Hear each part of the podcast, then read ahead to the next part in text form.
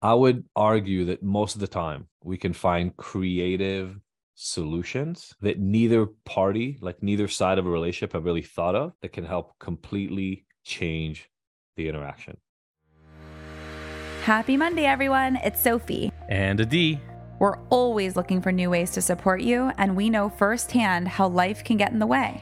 So we've created five minute episodes with motivation from us and our great friends to keep you feeling ignited and inspired no matter what life throws at you. Welcome to the Ignited Motivation Podcast, mini episodes every Monday. Listen while you brush your teeth. Or on your morning walk. And you'll never miss out on the latest tips and tricks that are keeping us feeling motivated. You know, it sounds nice writing a book. Oh, you sold a book. That's great. You get to write a book. It is hard. It is hard to really be creative because you're trying to create something that doesn't exist. You're trying to make something new.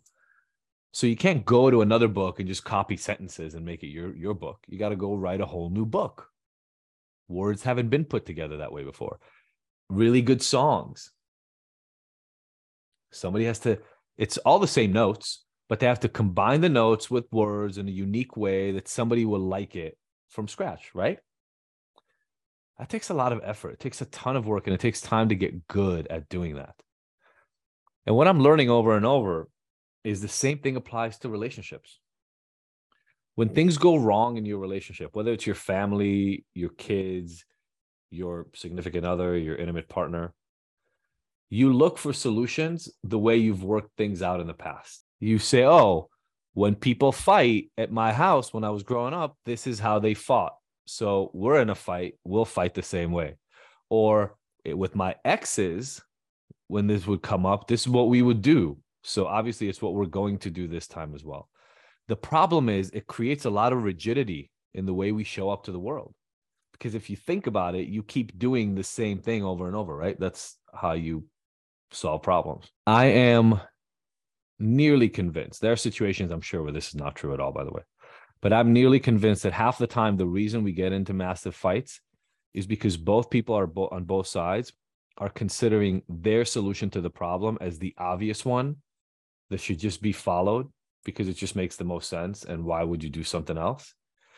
And it's both people like yelling at each other to try to get each person to believe their version of a story. You see, I mean, this happens in families all the time because it's like dad may literally have done things the same way for 48 years and trying to get dad to do something differently is almost comical at some point, right? Like uh, who was that I was talking to? Oh my god, I had a client here just a week, two weeks ago. I had a client here two weeks ago who couldn't like for the first day and a half. I do these really intensive experiences with clients, sometimes like a whole weekend, one on one almost. And um, he was having a really hard time with his second kid. So he's got three children. His middle one, he was having a really really hard time with him, and he spent half a day just talking about how hard it was. And in the middle of the day, this thing came up in conversation that what he remembered he he's actually never played with that kid. He's never spent time with that kid alone. He's never given that kid his own experiences with that. But his older kid got a lot of attention from him because of the age difference, right? When the older kid was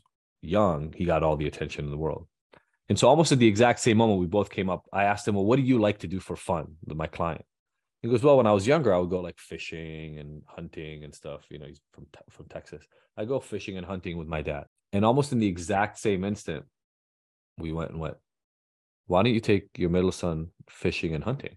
It's something you love doing. You don't know if he's into it or not because you've never actually asked him to do it. But you just you just drew back on a time long ago because he did that 40 years ago with his dad, right? It's been a long time. But you just drew on an experience you had in the past and you're going to try to apply it in a new way with somebody you've never applied it with before. And he was i think that was the most exciting thing he came up with that weekend right? A whole weekend of work. And i think the most exciting thing was the fact that when he was going to go back home he was going to say to his kid hey you want to go fishing and hunting together? The story before that moment in the conversation was just hey me and my kid don't get along. But the moment a new idea popped in there you could tell how happy he was he was so excited that he had a new way of connecting with his son i would argue that most of the time we can find creative solutions that neither party, like neither side of a relationship, have really thought of that can help completely change the interaction. You just listened to the Ignited Motivation Podcast. Did you love the mini dose of motivation? Please let us know. Your feedback and experience is our number one motivator.